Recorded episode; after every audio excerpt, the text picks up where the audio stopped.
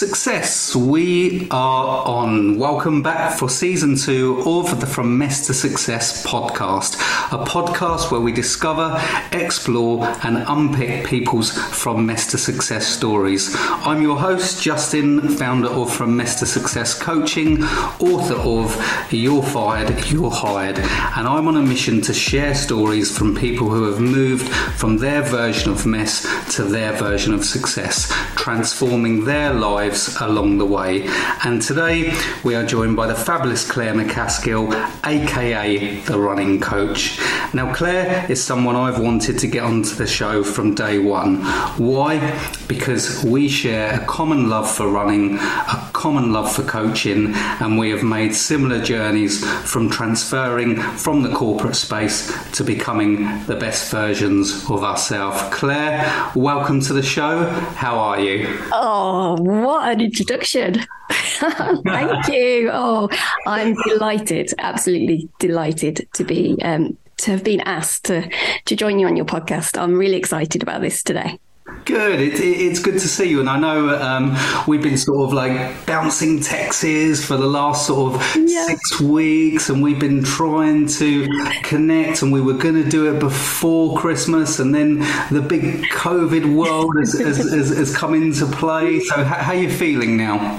yes, I'm pretty much, um, other than a very croaky voice, um, I'm pretty much there. So, yeah, I uh, unfortunately came back from Valencia after doing the marathon with COVID, which was my first time. So um, it was a bit of a shock to the system, I have to say. Yeah. I was a bit wiped out for a, um, well about five days, and then started to improve. But yeah, I'm I'm back, and other than a little croaky voice, I think I'm there. So yeah, it was it was not a nice place to be though. it's it's good to see you back. And it was really it was it was interesting because I've obviously had COVID last year in, in in I think it was yeah, it was around June I had COVID and there was a text you sent me where you were like, I've got COVID, we're gonna have to cancel this week, can we do it next week? And I was like, Oh, you've got COVID but it hasn't sunk in yet. You won't even be ready next week. And I was looking at this text thinking, bless her, if Claire's gonna go through what I I've been through,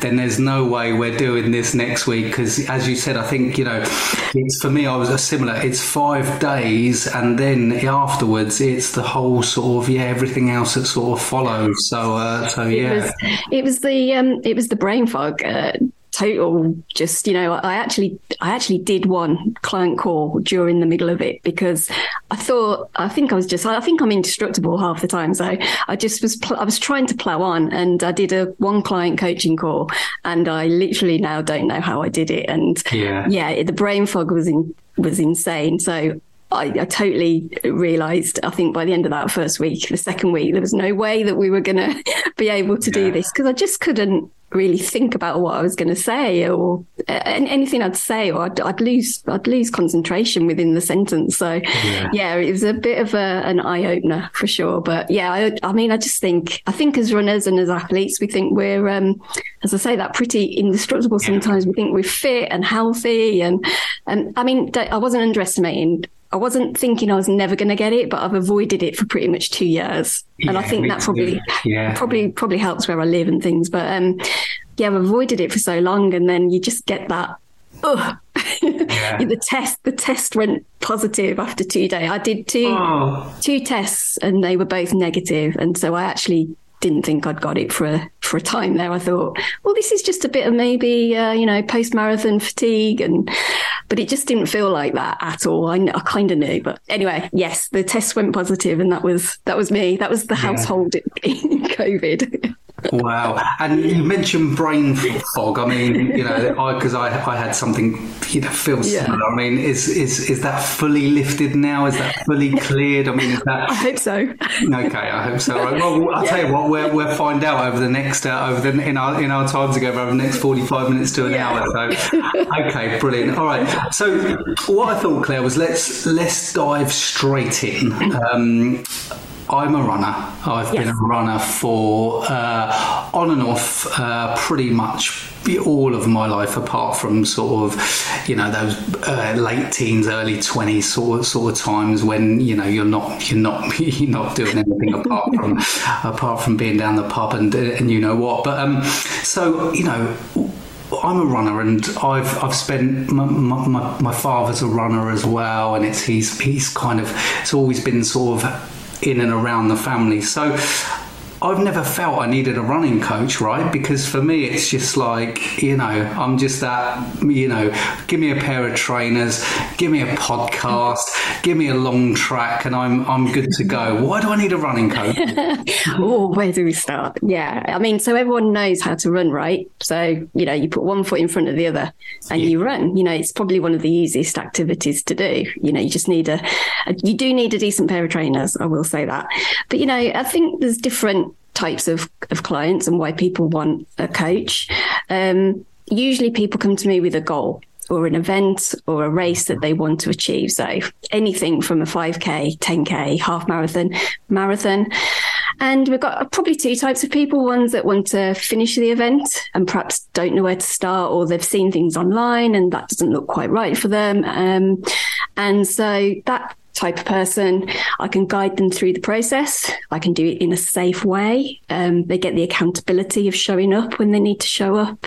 Um, they get the support. Um, hopefully, make it fun because lonely. Uh, running can be really lonely, like especially if you're training for a big event, um, and if you've got that running coach to actually talk to on WhatsApp and share how that run's gone and the good, the bad, the ugly. I think that is a real bonus for people, a real, you know, you, especially if it's a marathon, like you get halfway through that training program and the fatigue sets in mentally and physically. And all of a sudden it doesn't feel such a good idea to yeah. have started yeah. this. Yeah, the, so, the sign up feels good, and then yeah, everything else is yeah, yeah, yeah, yeah. And you know, and you've got that motivation at the start, haven't you? Like we all have. You know, I want to do this. I've signed up. I've paid good money to do this, but in reality, it's a long process. And I, I ask people for a minimum of four months, if possible, to commit to mm-hmm. me, because that's what I think it takes between especially starting from scratch or starting perhaps if you if you're regularly doing like a 5 10k if you want to run a marathon it probably it does take that long to then progress yeah. the training to that distance um, so yeah, so and then I get other people that want to perhaps improve their times or want to do personal bests like PBs, um, and that training might be will be slightly different. So we'll probably do a lot more specific um, uh, pace based uh, training. And again, it's just a way of that person being able to have some accountability for that.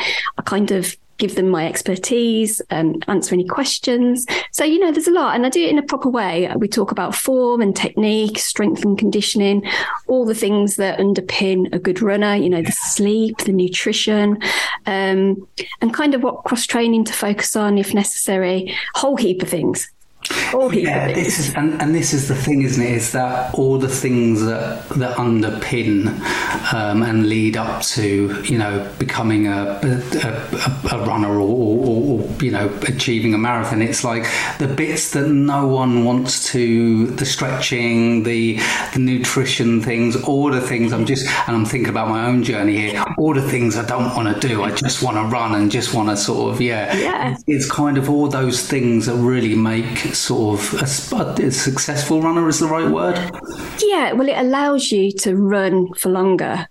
Um, if we look at all those things that underpin it by the stretching uh, in particular and the strength and conditioning, it allows your body to then be able to run more consistently. and we're always aiming for that consistency. I mean, it's a big word, isn't it, that we always use, but it's so true in running.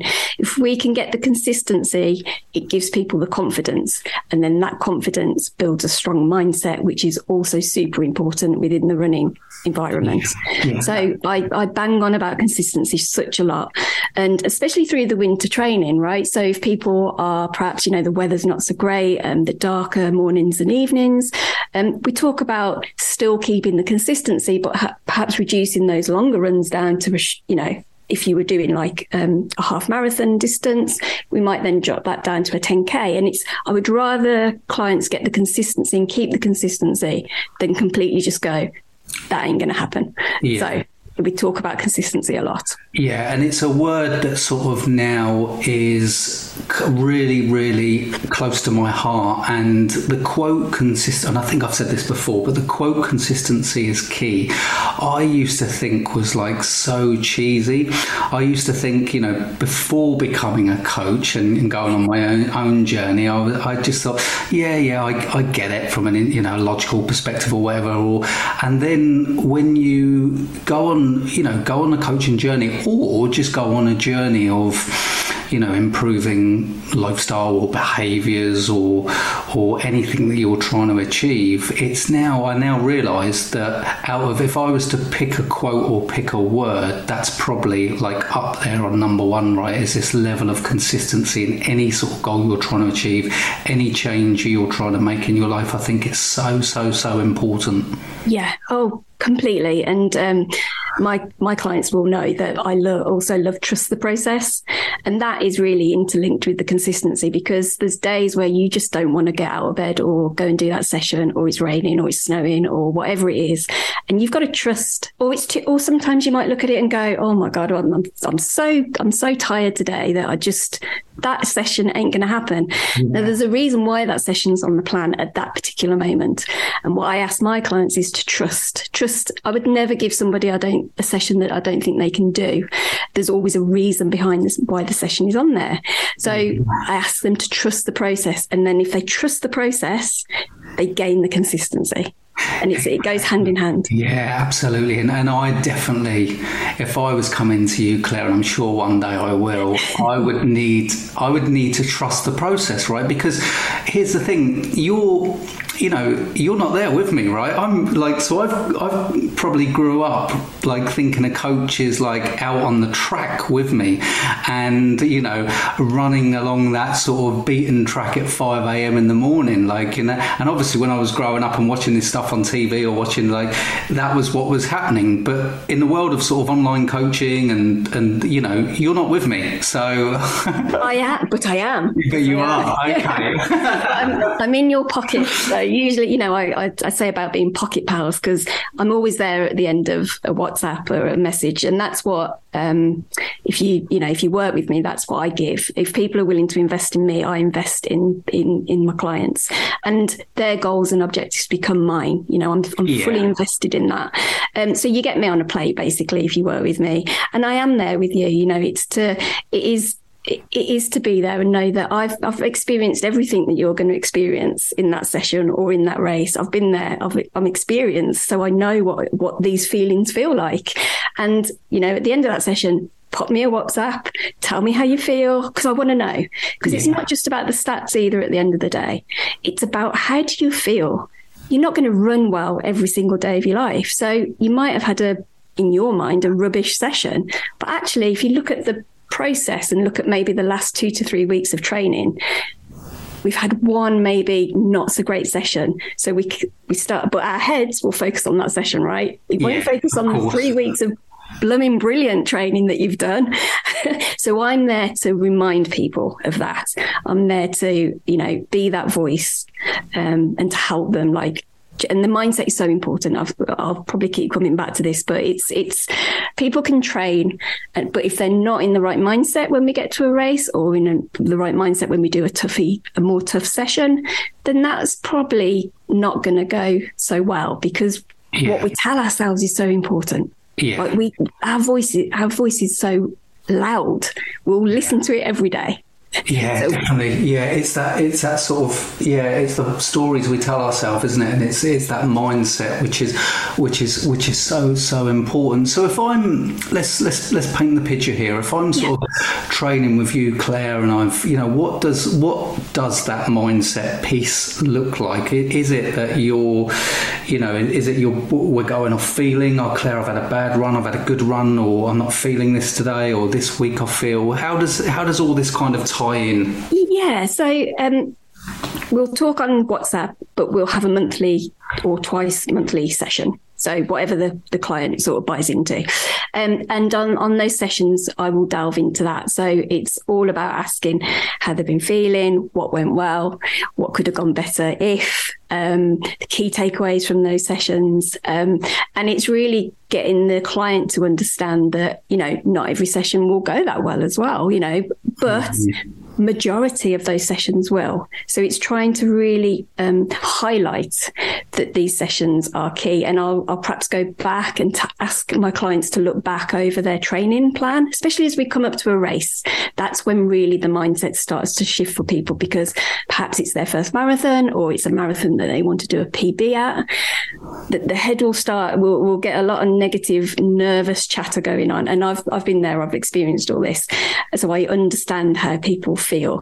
Um, and it's about channeling those feelings and nervous and into excitement. And, mm-hmm. you know, this is what you've been working for. You know, on the day of this event, you should, you should want to stand there and be excited and you've done all the hard work. The hard work is over.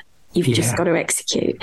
So yeah. we'll do a lot of talking around that. I I tend to do um, or have done visualizations with people mm. on the week leading up to a race about how that race might feel, how how they're experiencing it. Um, certain clients have had particular moments of um, when they get to a certain period in a marathon, for example, like the wall, and yeah. they've they've almost like now they know that this wall is going to come, and that's not the case. But we've worked around that and we've worked through a visualization of okay so if the wall does come how are you going to approach that? What are you going to do? What are you going to say to yourself? How does it feel? What does it, what, what are the crowd doing? How does it smell? You know, I really dive into a lot of oh. kind of the nitty gritty, and oh, it's great fun. oh my god, no! I'm just I'm loving this because I this is super super fascinating because I I'm just casting my mind back to the last marathon I run. Um, it was the London Marathon, and I kept reading about the wall, right?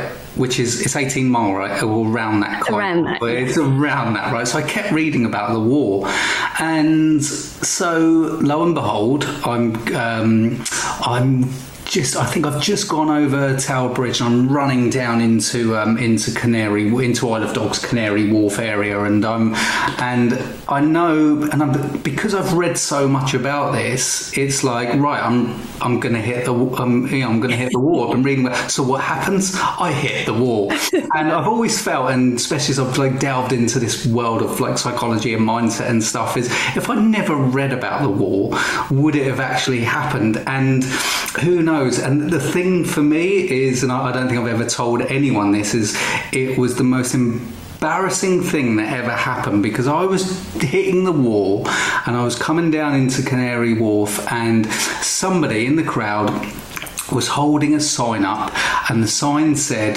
um, tap the sign for a power high five to get you through some words around yeah. that. And I literally cut across the, the, the road like Bambi. I high fived this sign to try and get some more energy because I'd hit the wall. And I come and I just thought, if I'm on TV or anyone's filmed this, oh my god! And so yeah, so uh, but yeah, it was uh, it was it was that point of oh my god because I'm reading about the wall. I've now yeah. hit yeah, Yeah. and did it work? It worked, yeah, it worked. I got some energy and pushed through for that last uh, for that last six miles. Yeah, yeah. I mean, the wall's an interesting one, isn't it? I mean, a lot of it's to do with nutrition and and pacing and things, and people not getting nutrition right. But um, it is. I mean, what we tell ourselves is just so important, and um, you know, it's what I really like to do with the mindset stuff and with races like that is um, reflect back, and that's and that's the biggest learning. So if somebody does have, uh, in terms of the mindset piece, if somebody does have a particularly disappointing result or event, or didn't feel it actually went very well, or hit the wall, or whatever it is. Um, allow them to have a few days of disappointment for sure but you know bounce back because that is exactly where all the learning is in that tough, disappointing, oh feeling of I didn't yeah. perform. Yeah. That's where the growth is.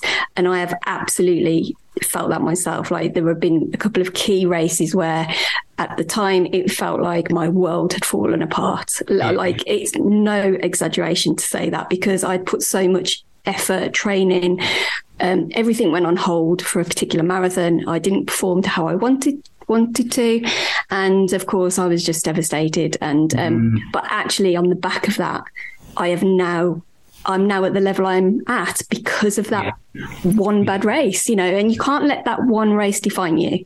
Mm. Um, you've just got to use it as a springboard into right what can i learn from that what went right what went wrong what we're going to use now to make this or allow myself to use this sort of energy yeah. but use it in a positive way yeah, exactly, exactly. Yeah, and I think that's that's that's super super powerful. So, okay, um, so that's the mindset. What's your? I'm interested in your take on sort of running as a meditation. As you know, I hear a lot of, you know, and it was what used to work for me was using running to meditate, right? To be on that sort of lone wolf beaten track, you know, and just kind of.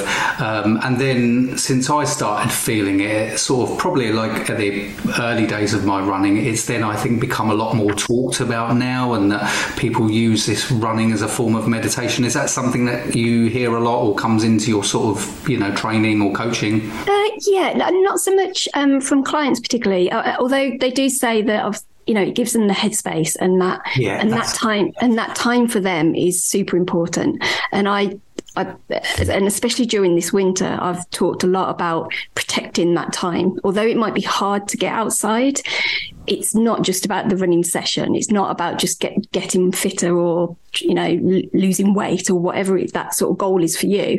It's it's more than that. It's more about it's the headspace that gives, us, especially leading up to Christmas. You know, everyone's busy. Everyone's like, you know, it's Christmas, family, commitments, work.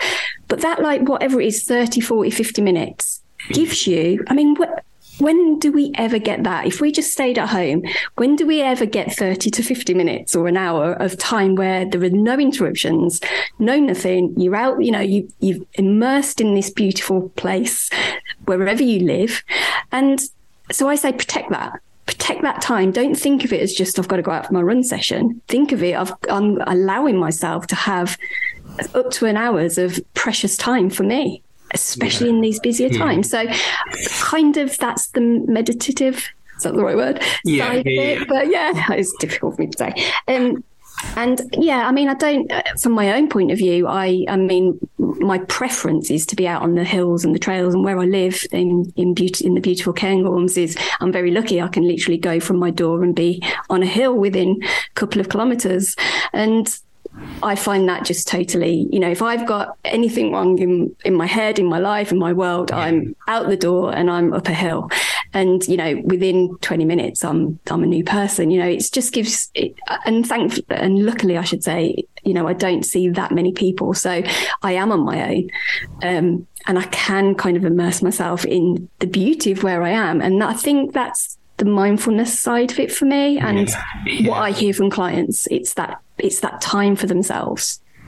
And so, when you when you race, um, is your preference similar to you know the environment that you're in with your home and training, right, where you're on your own, there's not a lot of people around, or are you do you love this kind of aspect of a marathon where it's all bells and whistles and all sort of noise and singing dances? Because I've I've done both, and I've got real sort of mixed views on what yeah. I prefer. Do, do you know what I mean? Yeah. So there's a there's a place I think for both. yeah, yeah, yeah. yeah. Um, and uh, but my own preference would be um, so so it's different. So if I'm going for a marathon where I'm if I go if I do a road marathon, I would usually be going for a PB to, to better my time. Yeah. And my preference would be to, um, I don't mind particularly crowds at the sort of start and finish, yeah. but when you're getting out into the main chunk of the course, it's just me, my head, and my trainers, right, yeah. and the road ahead. Yeah. I I don't listen to music. I don't listen. I don't have anything. I don't even carry my phone. It is literally right. what I'm wearing with my race bib and my trainers, and I am I literally flick a switch and I'm so in the zone because that's what I've trained for. That's what I'm prepared for. And, um, and that doesn't work for everybody, but that's the way I like to race that particular distance. But then if, for example, um, I do a trail race, again, I wouldn't wear music or anything, but I would be so because I'm not probably going for a time as such, I'm going for like a, you know a, Yeah. to finish the, the the actual event. Um, I'm I'm just looking around, like going, am I just the luckiest person in the world to be doing this? Yeah, You know, it's, yeah. um, uh, but saying that, I have done London Marathon three times. Um, I have been passed at the finish line by an inflatable banana. And um, when I was, I actually ran a PB on that particular year. And um, the, you know, when you get the email with the race photos, Yeah. and um, I'm like, yay, I got a PB. And then the, the banana is like there. And I'm like, no, I'm not buying those. yeah, no. Oh my god, that's yeah, that's, that's brilliant. so yeah so you know there's there's the places for it and i think you know i get um you know i've coached qu- uh, quite a few people for the london marathon and i would say more more people say that they enjoy the crowds that they Yeah. get they get a buzz from it they get especially in london because it's literally wall to wall from start to finish there's pretty much nowhere to hide that's it. And you know what? It, it does come down to whether you're having a good day or not. If you're having a good mm-hmm. day, you don't mind those crowds. If you're having a particularly bad day, the last thing you want to hear is Claire, get a move on, or you Yeah. know, you know, keep Yeah. running. You're nearly there, and it's still like Yeah. five miles to go. You're like, Yeah. No, that, that was it. I was, you know, I just, I'm just, my memories going back to when I did it, and there was, there was pain points, and I'm, I'm in pain, and when I'm in pain, right, I'm, I need, I want to be on my own. It's me versus me, and I'm looking around. I've got some reggae carnival bands like sing out on the corner. Or I'm like, I got, you know, I got, uh, you know, and I'm just thinking, oh, get me out of here. Do you know what I mean? Whereas if I'm on a, if I'm in pain and I'm on that beaten track, it's, I'm, I'm it's me, the elements, and I'm, I'm, I'm fine. But yeah, you're right. I, I agree. I think there's a place for Yes. for both for, for, for everything. So, and another thing, you know, I always uh, through you know, listening to countless podcasts over the years and stuff, and I always hear now it seems to be quite common that, that running is a replacement for something else, um, especially around sort of people with addictive personalities and stuff. You you know, and I don't know if this is you know the- these these kind of people are just the sort of one percent, or if this this is a really kind of wider wider thing, you know. And obviously, and I wanted to get your sort of view on that. Do you see that in clients, or does that not really kind of come across your radar? Or Um, can't say for sure whether it completely is a is a substitute, but I mean, I guess it is because, uh, and I can guess I can only go on my own experience. Is that when I stopped drinking four years ago, yeah, I had far more time, yeah, um, and um, although I've always I've always been a runner and and and competed etc just you've got far more time to play with. And you know so that gives you that and you've got more energy and you've got more vibrancy and you want to go out you you kind of you haven't got that jaded feel with a hangover for example for example and so you want to kind of be outside yeah. so I, I think it I think it comes with the time element. I was thinking about this, and I think it's just you've got f- so much time. So what you're going to do with it? And if you're naturally like an outdoor person, then that it could be anything. It could be walking. It could be outdoor. It could be biking. But I think you just would naturally spend your time doing the thing you love when you've got more time. Um, however, saying that, I think that there would definitely be some people that have used it as a substitute, but my own view on that is is it a bad thing because you're only doing something positive Well, that's it. That's it. You know, that's it. And I don't. You know, we could sort of go. We could go deep into how addictive personalities work, and you know, are you are you are you always addicted to something in your life in some shape or form? Who who knows? But I, I totally agree. I think if you are within reason going to be addicted to something, then it being a sort of positive thing is is hmm. obviously better than being a negative thing. So whether it's yeah, whether it's running or, or gym, you know, to to to a degree, obviously, you know, we can, um, um, you know, obviously, I'm not qualified to talk about that word addiction, but that's just my personal view, and I, I agree. I think it's um, you know, it's putting that, and I, I, I also agree on the time thing. I think yeah, you're you're freeing up time, aren't you? To um, and you you're also freeing up energy, and then you go and put that time and energy into something else. It's very similar with me. I think you know, going alcohol free is when you go alcohol free, you you don't think sit down and go right. I've gone alcohol free. I'm going to have so much more time. I'm going to have so much more creative brain space. I'm going to be able to put my energy into that. I think that part naturally happens. I think it's like, oh, actually, I'm not worrying or thinking, or that doesn't serve me anymore. So I've got all much more time and energy to do something else, and you know, and that yeah. naturally happens, right? Absolutely, yeah. I mean, yeah, definitely. I mean, you just got. Yeah. I mean, I started waking up at silly o'clock, you know, and find, yeah. and finding, oh, okay, is this what happened? There's two. There is two five o'clocks in the day. In the day. yeah, yeah, that's, that's yeah, and it's it's it's yeah, it's so powerful. You start to sort of you know that go into then using that time, becoming more productive, becoming more yeah. creative, and yeah, it's kind of it just opens up, yeah, that whole. Uh, and I'm a massive advocate of that five a.m. stuff. I was kind of, um, I think for me there was a guy called Robin Sharma talking about it sort of ten years ago and stuff, and um, and that's when I started sort of dabbling with it, and it was it was really powerful. Um, I think it's now become into a sort of real mainstream thing, but there's there is mm. power in that sort of those, those morning hours. So uh, so yeah, so absolutely. Okay, I think what a point to go back to the beginning, Claire. So I want to sort of, you know, looking at your bio and looking at um, your sort of past. Something that really, really stood out for me was that um, you mentioned being glued to the TV screen at nine months old when when running came on. So I, I saw this and I was like, oh my god, I, we need to talk about this. So uh, yeah, so paint me the picture.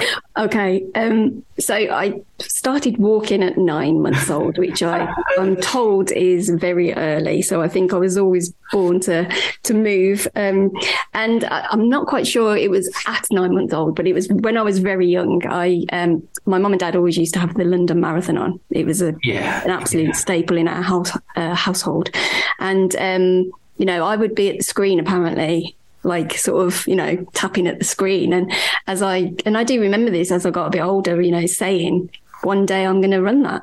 Mm. And you know that's probably one one of my earliest memories of kind of you know being.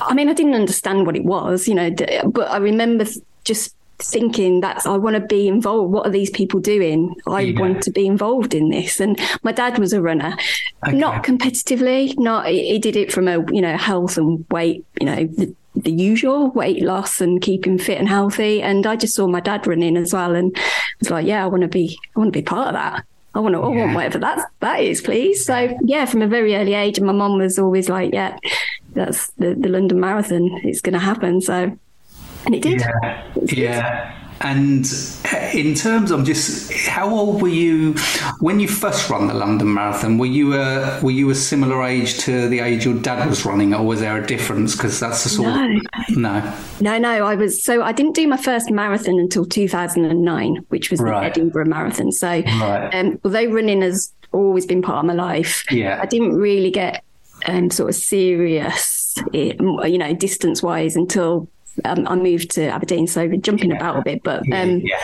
um, yeah, so I did my first um, marathon, and it was Edinburgh in 2009, and then I uh, got into the London Marathon. Uh, my first one was 2011.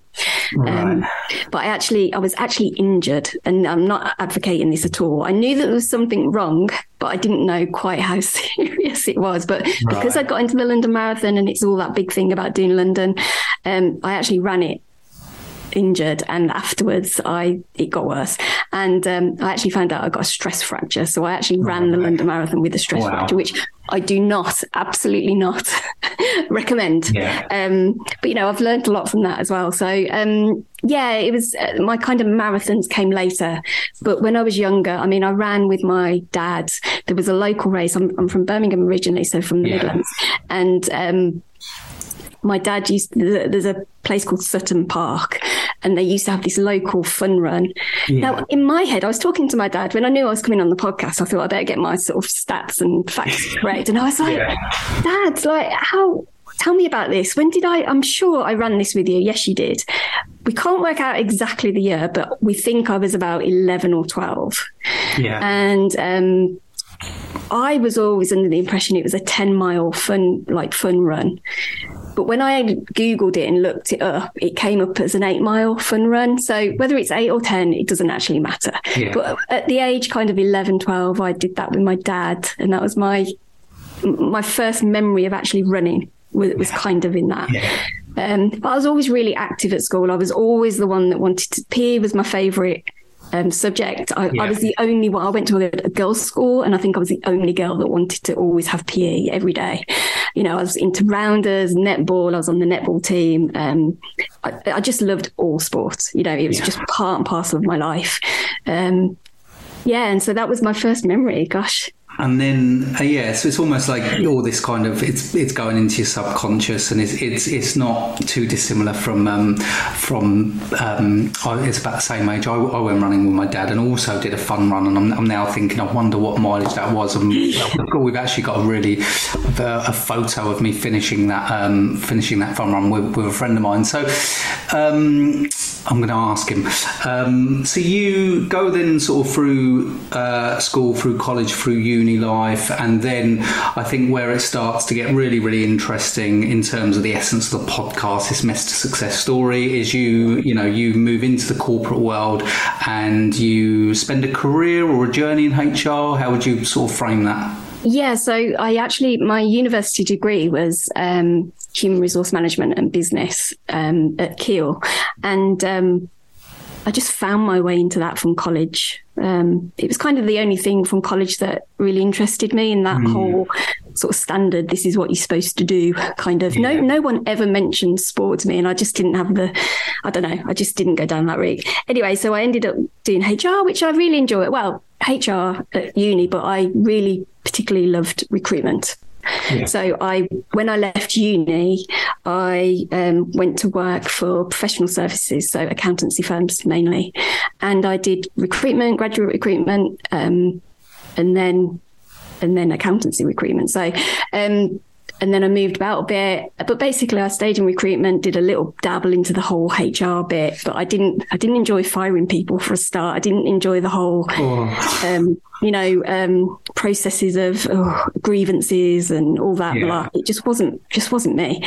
Um, I liked being I liked asking the questions. So this today is actually quite unusual because in my professional career, I've always been the one that's asked yeah. the questions. And in coaching, obviously I'm usually asking the questions. So it's been a little bit, um, I wondered how I'd feel and I feel great. I love sharing. I love sharing. So anyway, um, yeah, so I was in recruitment and um, we moved to Aberdeen. Uh, we moved to the northeast of Scotland in 2006 and I moved jobs into the oil industry. So obviously that's quite big up here in the northeast. And I had a job in recruitment, working for an oil firm.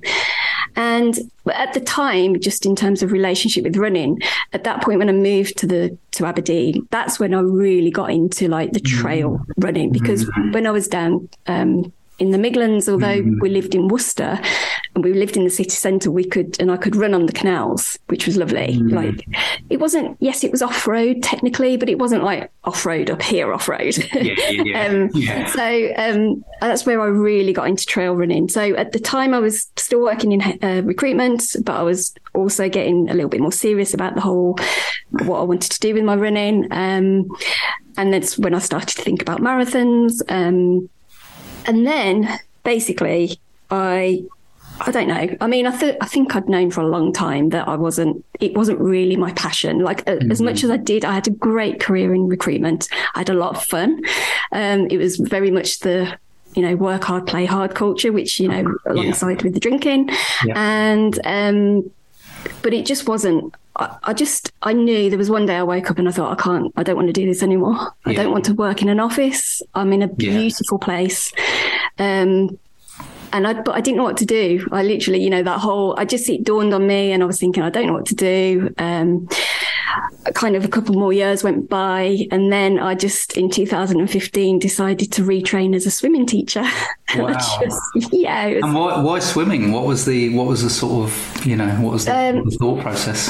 Okay, so from we moved from Aberdeen to a wee place called Ballater, which is where I live now, and yeah. um, it's right by Balmoral, which people have heard about Ballater since the Queen has passed away. Yeah. Um, and in Ballater itself, there is a, um, a Hilton hotel.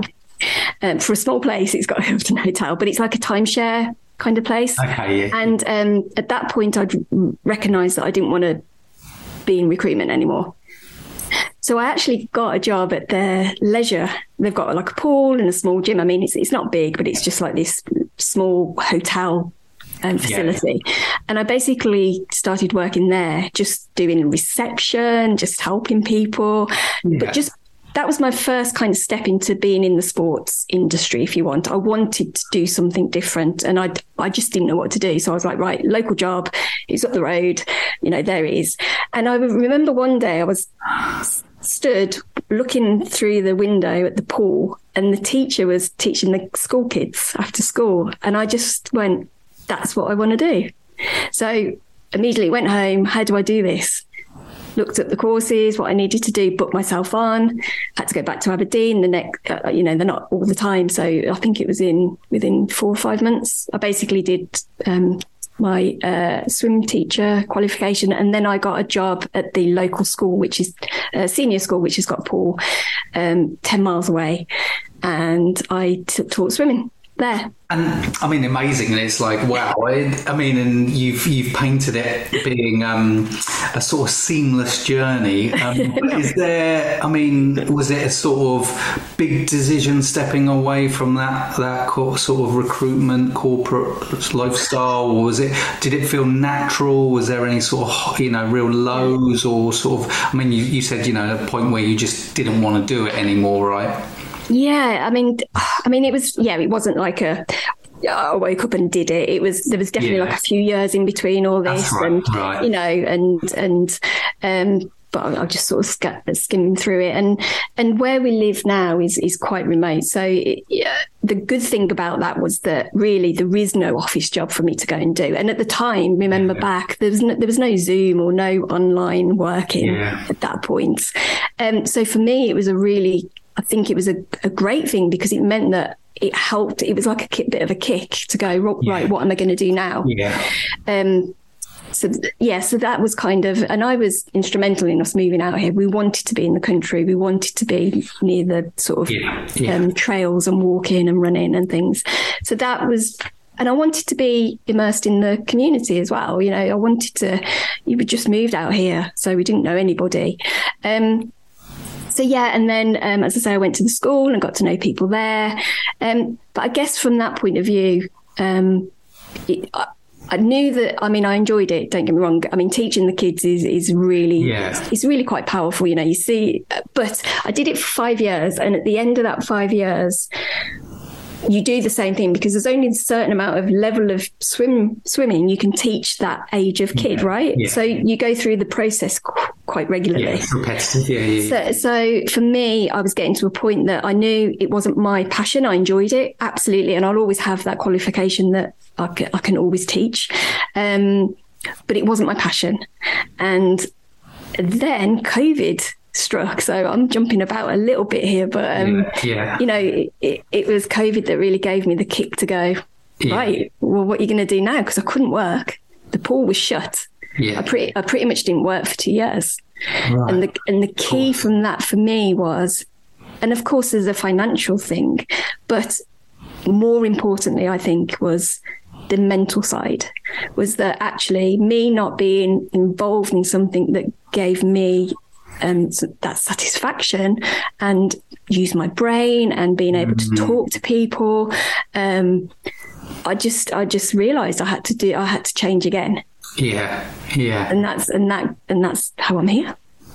And how did it go from obviously? So you got the swimming, you've got COVID. How did it go from then? Now it so obviously running is you know ingrained in your psyche as what we've talked about. You've, yeah through your family and through an early age. But at what point was there that then sort of swimming to right? It's it's, it's running because you must have been quite passionate about swimming, even though it, I, I, understand what you're saying. It's repetitive. It's the same age group. You know. Yes. yeah. so. Yeah, so I did. I mean, I also did triathlon when around that sort of 2015 mark when I went into doing my swim teaching. So I was kind of very interested in it, and still am.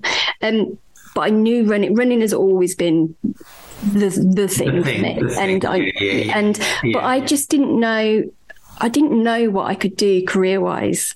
Yeah. That I could I could also incorporate this running. There was nothing that's that jumped out at me. That um, and one of the key things I think that happened was I got myself a run coach in 2017 Mm. and work, started working with him. Now he has been instrumental in my performance, Yeah. in you know, in Yeah. in the way I've um, improved, and you know, and he's he's amazing, and I think that has helped make me realize that I can help people. Yeah. Um, I can help people do this.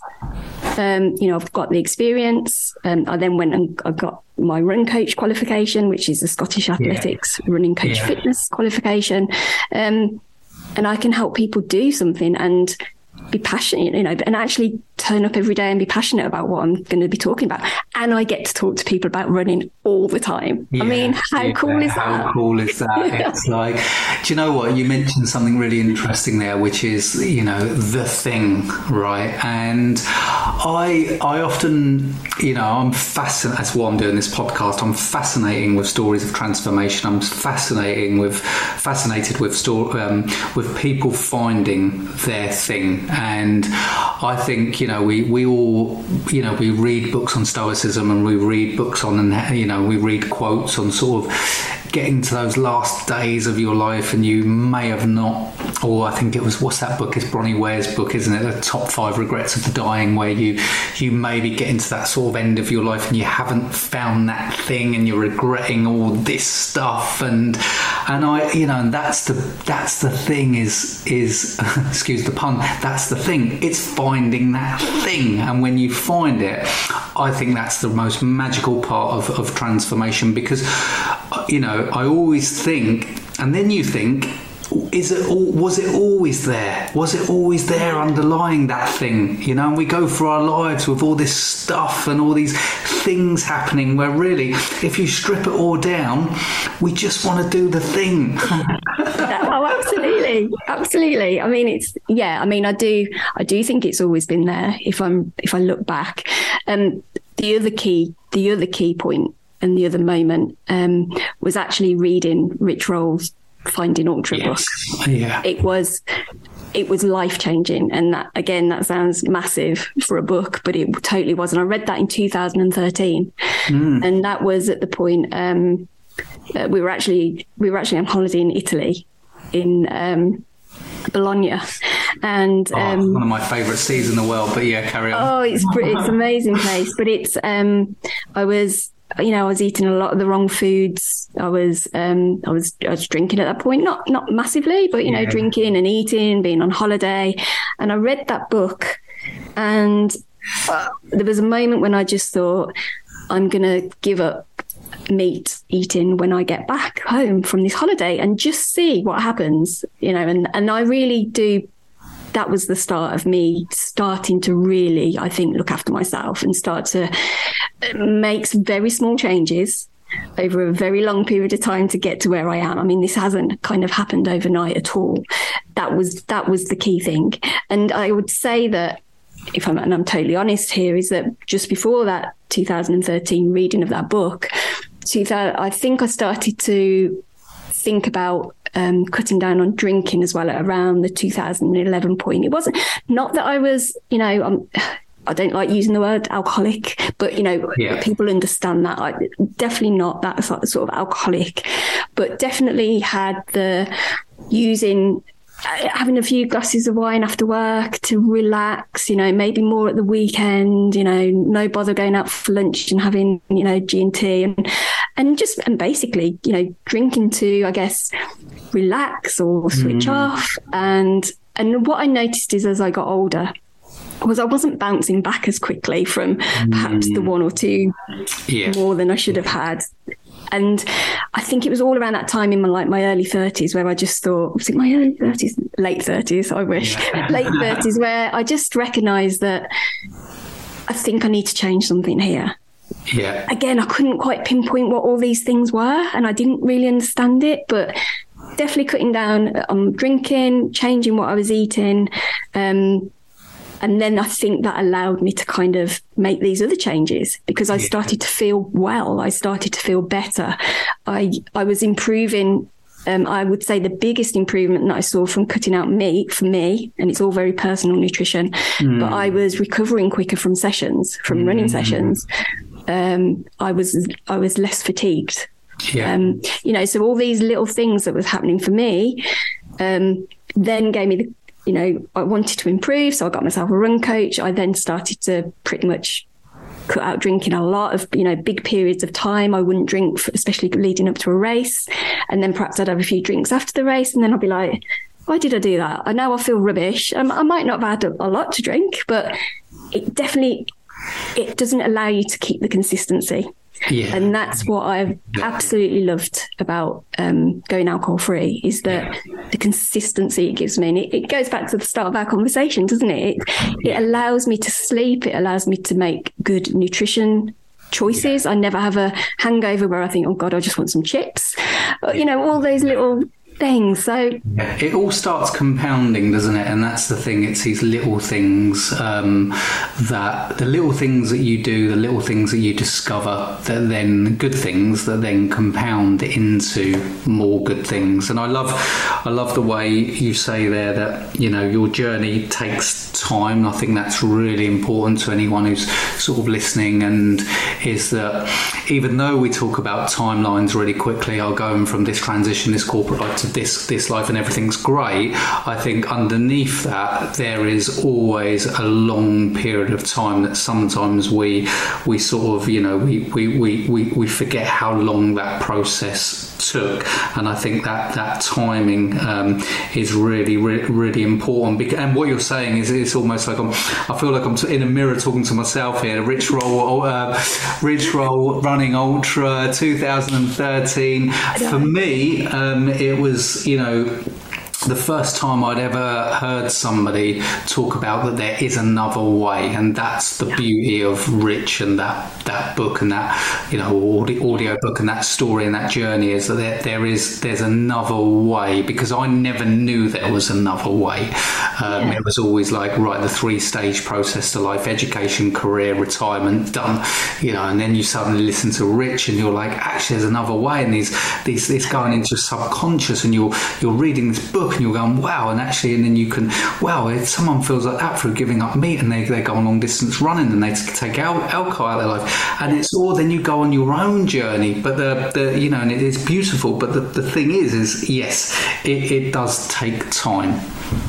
Totally yeah i mean we're what are we to 2023 and yeah. you know that's so that's 10 years to get yeah. to get to the point and i mean i was saying to you just before we started recording that i have had the best season or year of um, yeah. running I've ever had. And that didn't happen overnight. I've, I've just done personal best in every single distance that I've, I've and that, you know, I'm really super proud of that. I've put a lot of work, yeah. a lot of hard work into that. I've committed. Um, and you know, starting my coaching business, uh, it's been a very, very busy year, and I'm super proud of that. But it's taken time, and yeah. you don't just get there overnight. And do you find um, that um, having a good year and achieving a lot of PBs and a lot of success within within running and within your your your, your own sort of running races. Do you feel that is because you are a coach and you almost got this uh, level of accountability around and integrity and around walking the walk and you know uh, practicing what you preach yeah. and, and, stuff? You know, um, do, do you think there's something in that? Um, it could well be that I didn't go into this year doing it for that reason at all because I'd got mm. my goals all planned out anyway. Yeah. Um, but what had happened for me is that so when I um, Fraser, my coach, I, when I started working in, with him in 2017, I saw improvements pretty much mm. immediately. But mm. then um, COVID came into 2020. All the races, obviously, for pretty much two years uh, 18 months like disappeared. So we've got loads of plans um, for what I wanted to do. And but what it actually gave me, and again, it's seeing the positive in that, is that I went out and just spent hours on the hills and did some virtual things for myself, virtual races. I actually did like a 50K just around the village Um, wow. I know, I know. It's, it's, a 50, you know, but, it's a 50k. I, I, didn't actually mean just a 50k, but it's on, yeah. Um, but I actually made sure that that year was again, all that 18 months was productive for me, but I used it in a different way because I had to, because like everybody else, yeah. everything just went out the calendar. But what it also, um, uh, what also happened is that when I started my coaching business, I had all these sort of, I guess, um, events that you know the PBs weren't actually a reflection of where I was at. So basically, this year has done that. I think it has right. allowed me to kind of go actually. This is where I am. I'm only gonna. I am gonna get better yeah. um, and faster. Um, but yes, it's definitely it's um, nice to be able to say from my point of view I've been there, I've done that, I've been at that yeah. level, I've been yeah. at that particular pace, I've but I've worked through this and you know and actually being being able to um, talk people through how to get from A to B and yeah. I've just I've been there. I've got I've got the experience. Yeah, which is which is super super powerful. And as you're probably finding, and I find, and it's it's more than a qualification, right? It's the experience is outweighs, and yes. the journey outweighs any sort of formal qualifications. So, in terms of just transition, um, life transitions that that people go through running to one side for a moment, obviously you've been on a similar journey of change to me. Is there any sort of you know advice that you would sort of or wisdom that you would you would sort of just say now in terms of how to start that process of change, or if you're in that messy middle, or, you know, because it's, it's it, it is you know you mentioned with food, it is it's a personal thing, right?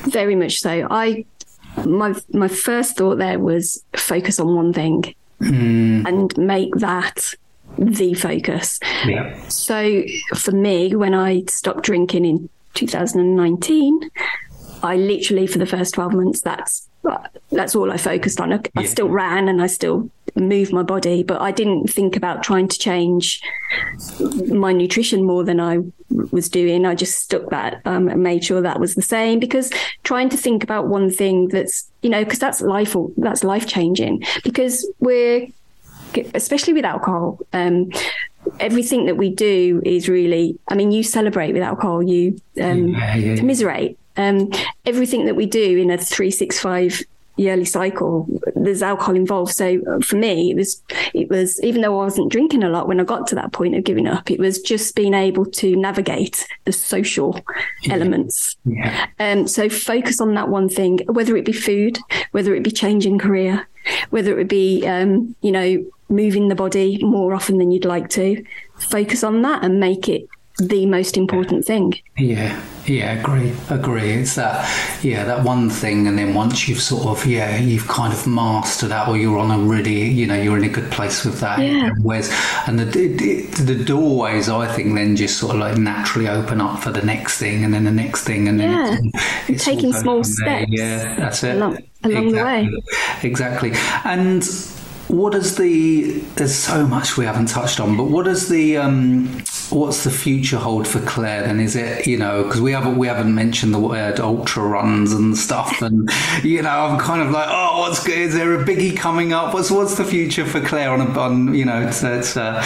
okay. Um. Well, um. I do. I have done ultras. So okay, you've so, done ultras. Brilliant. Yeah, yeah, yeah. But um, yeah, ultras done are, that. Been there, done that. I, I haven't mentioned it. Um. But yeah, ultras are a uh, in fact, ultras are my probably my go like where my favorite is my favorite thing because it's usually yeah. off road, usually hilly. That's where I train a lot of the times. That's what I do. Um, however, saying that, um, what's the future? Yes, there are some ideas there at the moment. however, um, I am. Uh, I've got quite a big thing going on in March. I'm signed up to trek to Everest Base Camp wow. with okay. a group of people, which I'm super excited about because mm. it's one, it's completely different to running. And, you know, I think it is good to push ourselves um, and do these other things. And for me, the um, the big thing there will be to actually be slowing down because it's at altitude. We have to slow down at altitude, and yeah. um, and I have to carry a massive backpack.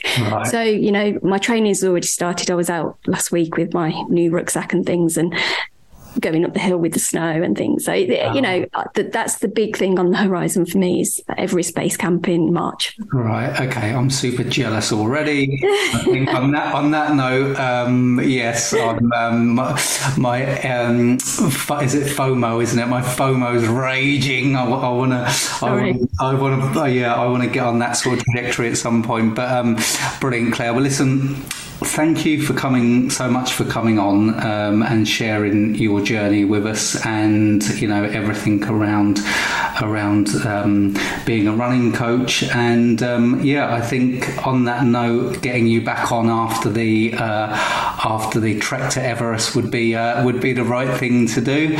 Um, and where can people find you? What's the it's uh, what's the best way of, of, of getting hold of you Okay, so um, my Instagram is Claire Mac Run Coach. I'm pretty active on Instagram. Um, I'm just Claire Macaskill on Facebook, um, and my website is beyondrunning.co.uk.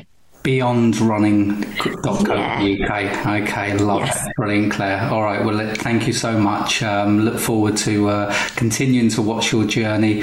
And um, yeah, thanks for coming on. No, thank you for inviting me. I've had a Good, good time. Thank you. Brilliant. Thank you, Claire. Speak soon. Okay. Bye.